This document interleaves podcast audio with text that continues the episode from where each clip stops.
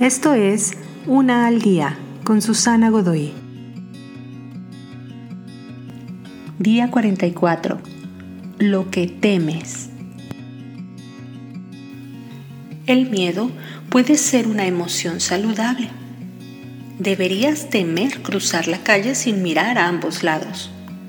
Deberías tener miedo de aquellos leones montañeses que andan sueltos en el campo, de las señales de tornados, de ciclones, y también a fumar cinco paquetes de cigarrillos al día.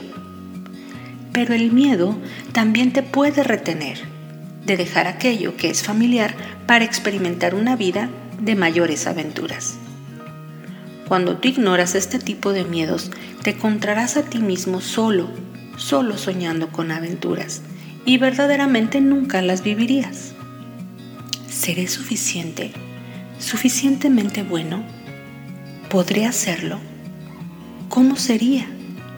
¿Y qué pasa si fracaso? ¿Y si me lastiman de nuevo?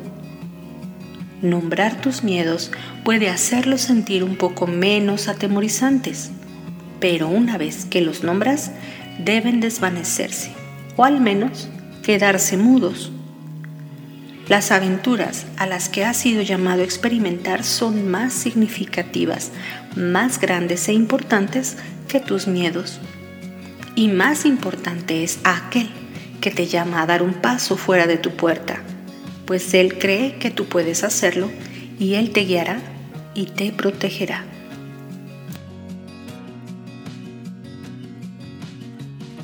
Te invito a seguirme en mis redes sociales Facebook, Instagram y YouTube.